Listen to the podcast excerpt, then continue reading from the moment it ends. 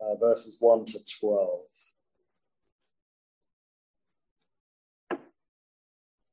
Let me read.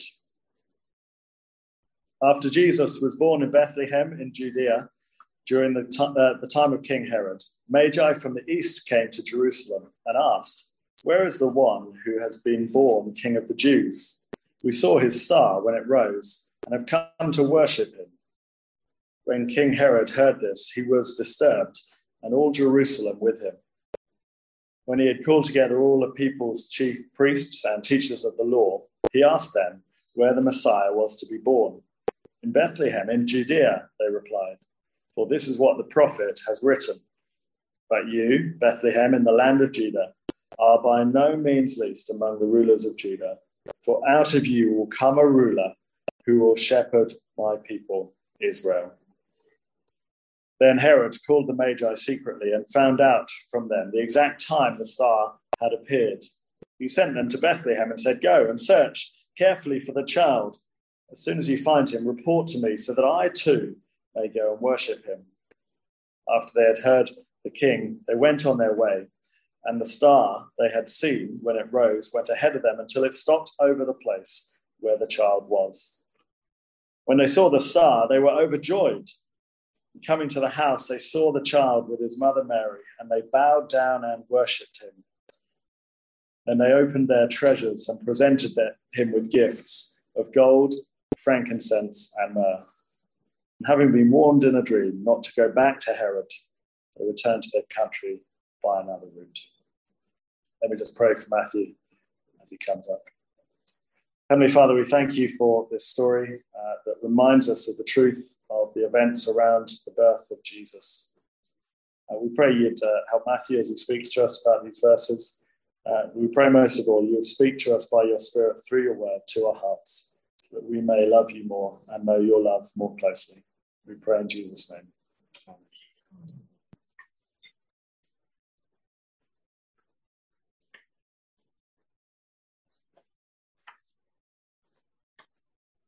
Thanks, Sam. Morning, everyone. It's good to be here. Good to see you. Sorry, my glasses are steamed up. I'm afraid I haven't got a joke ready. I feel, feel like it's traditional. Someone comes and tells a bad joke, but I don't really have one today. So you'll have to bear with me. Um, Sam's given me 15 minutes, so do shout if I go over 1501 and I stopped there if you stick your hand up. Okay, Matthew 2. Um, you might have noticed there are no shepherds in Matthew. Um, there are no magi in Luke. Um, but each of those gospels, after an account of the birth of Jesus, have an account which shows, in essence, how should people respond to Jesus. And it sets the scene then for the rest of the gospels, which then focus on Jesus' ministry as a grown up man heading off to the cross. Um, so here we are looking at the Magi today, and we're thinking about how do we respond to Jesus? What do we see in this chapter? Um, and I'm just going to focus on really what do the Magi tell us that is an encouragement to us? Um, but let's start with the message. If you respond to Jesus, you need to know what is the message of Jesus? Who is he? What is he about? Um, look at verse 2. These are the Magi coming from the east. This is the message they have heard. Where is the one who has been born King of the Jews? We saw his star when it rose and have come to worship him. The King of the Jews. That's the message the Magi heard. Let's get down to verse 4. This is what King Herod thinks it means. He gathers the chief priests, the teachers of the law, and he asks them where the Messiah was to be born.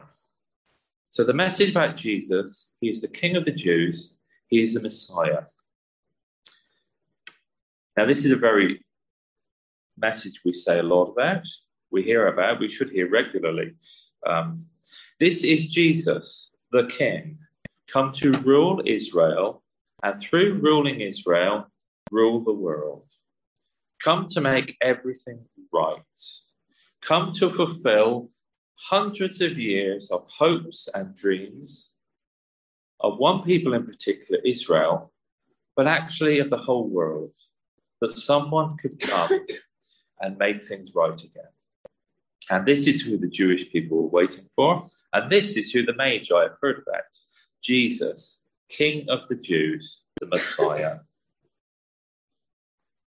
and if you want to look at verse 2 and think about the star, which is how did the Magi get this message? Well, if you went to Numbers 24, verse 17, you would find Balaam. Do you remember the story of Balaam?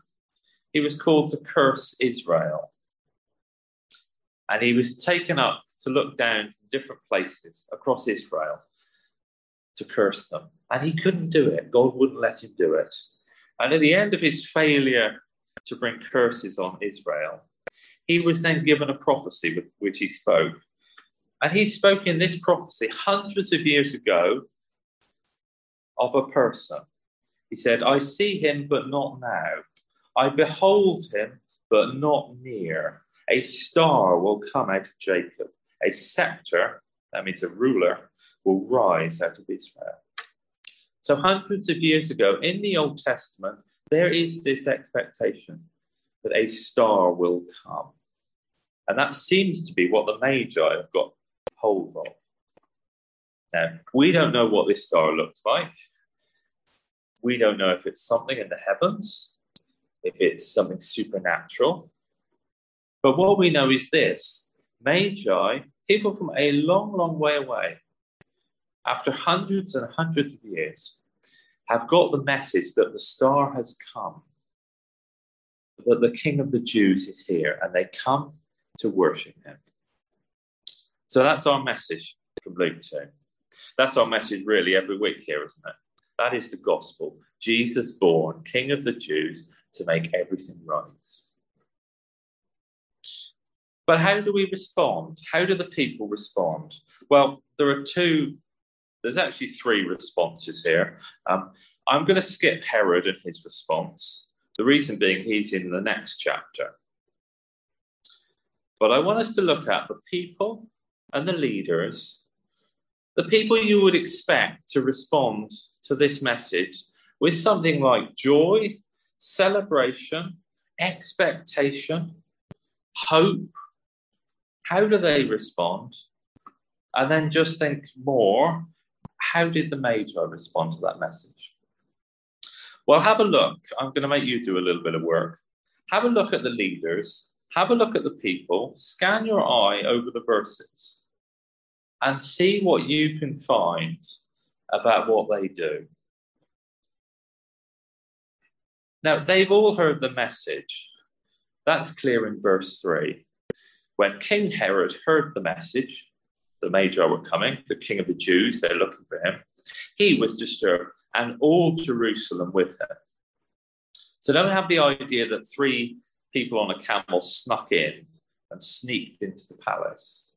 Have the idea that a number of important looking people marched into Jerusalem, probably with a very large retinue, probably with servants, soldiers, camels, donkeys, whatever. A big crowd came.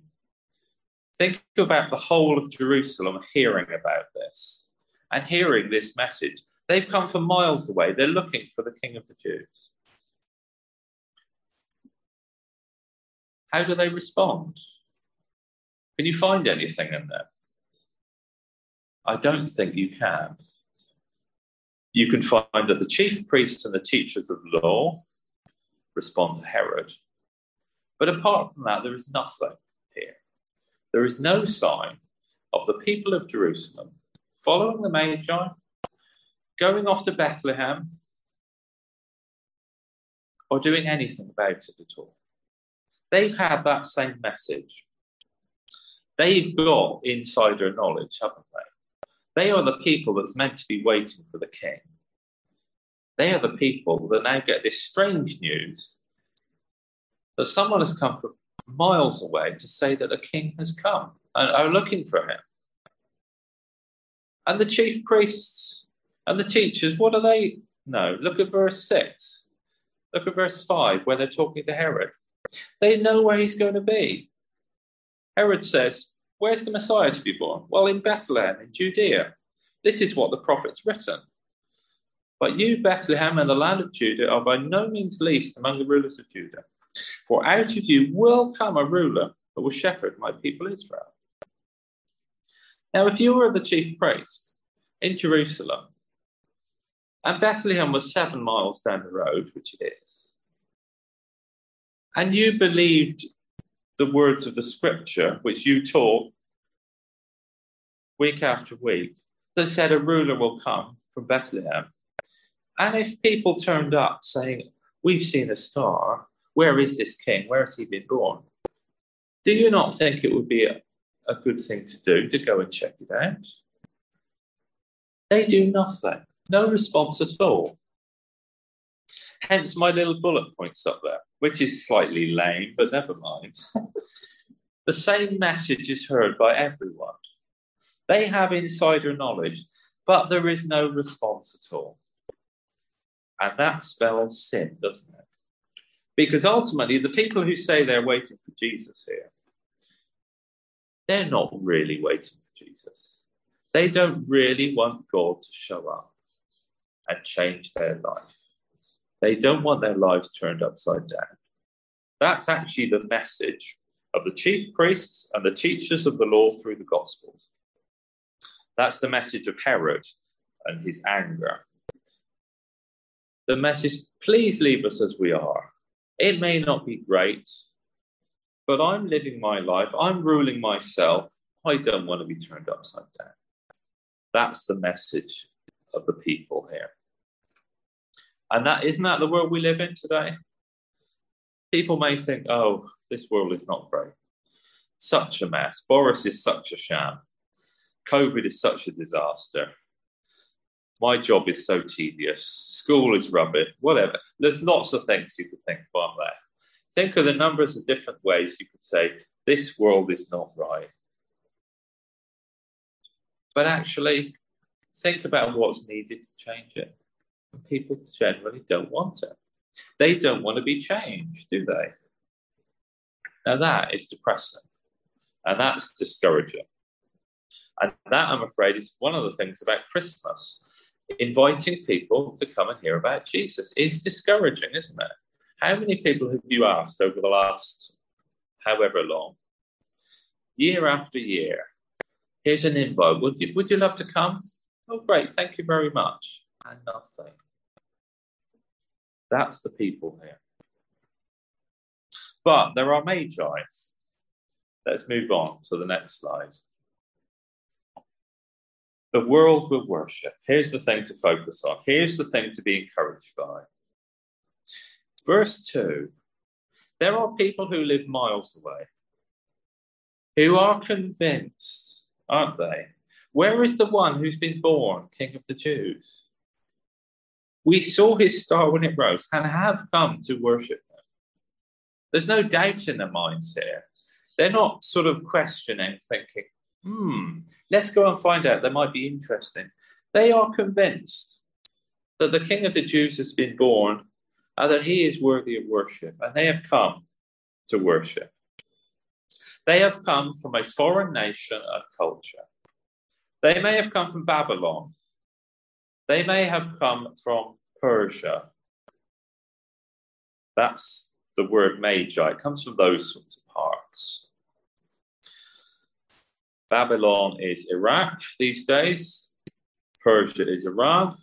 One of them is a thousand kilometers from Jerusalem. The other one is 2,000 kilometers from Jerusalem. They have probably come from the court of a ruler. They're sort of scientific advisors, advisors to the king.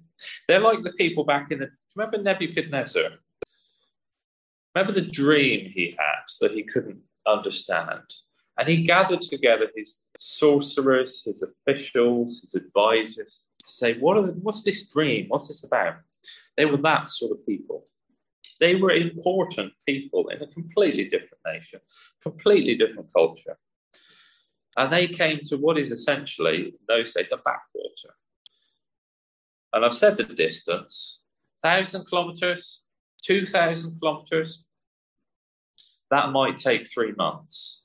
That might take four months of hard travel at a big cost. They came with soldiers probably to keep them safe. They came with servants to carry their stuff. They brought with them gold. They brought with them frankincense. They brought with them myrrh. Frankincense is the incense that you would use in a temple. It was hideously expensive.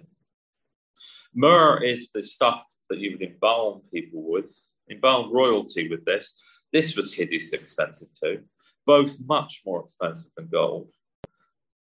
They spent a lot of time, they spent a lot of money to come and to worship. That's F I A I T. Well, how did this happen? If you think back to those people in Jerusalem who had all the knowledge of a culture that had been waiting for a Messiah and lived in the land where the Messiah came. And they couldn't be bothered to go a few miles down the road. They could have done it in a day, but they didn't want to. How come these people came so far at such a cost? Well, because God was at work, wasn't he? God was at work in a way we probably won't understand until we meet them. It doesn't really say, but God was at work so that people from thousands of miles away, maybe relying on some message from a completely different culture hundreds of years ago, and then seeing a star which they had to try and interpret. Through that, God gave them the message My king has come. You better go and you better go and worship him. And no matter what it costs, it's worth it. And so they came. So that's the encouragement here this morning for us. There are people who will come at whatever the cost to worship Jesus. Whatever the cost in terms of family life, disruption to their way of life, overcoming that fear of being a fool, of maybe stepping out from, from the way things are to come and explore. There are people who will do that. Not because they're special, not because there's sort of magic people out there who will do stuff, but because God is at work and He is determined that people will come and worship His Son, just like these Magi did. So, next slide, please. Oh, sorry, that is the next slide. Um, but what does the coming of the Magi tell us?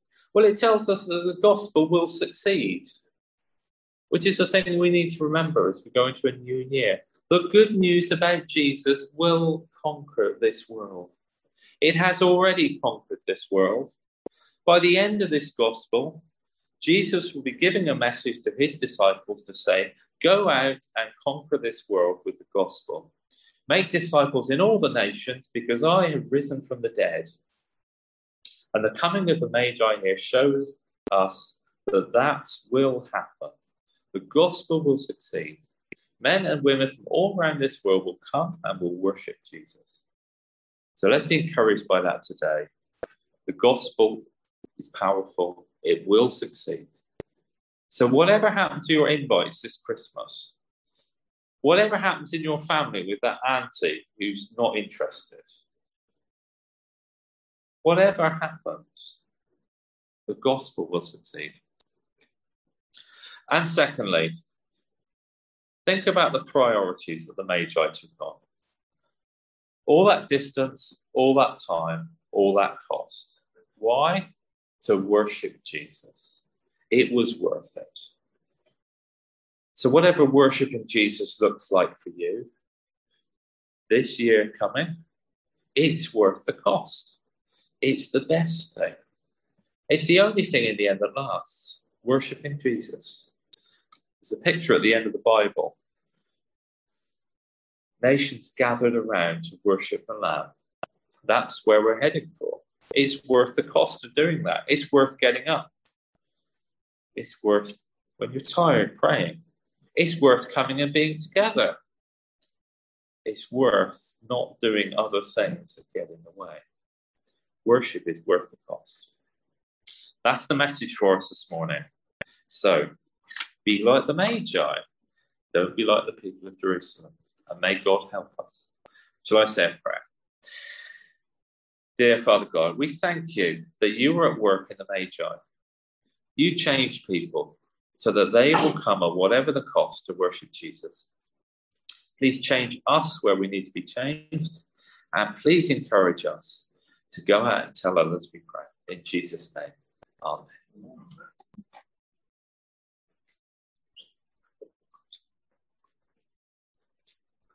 Thanks, Matthew. Uh, we have a moment of quiet. We're going to sing our next song as well, um, but just give you a minute to reflect on that. And uh, the next song picks up on um, the story of Jesus and uh, some of the things Matthew's been talking about uh, from the squalor of borrowed stable.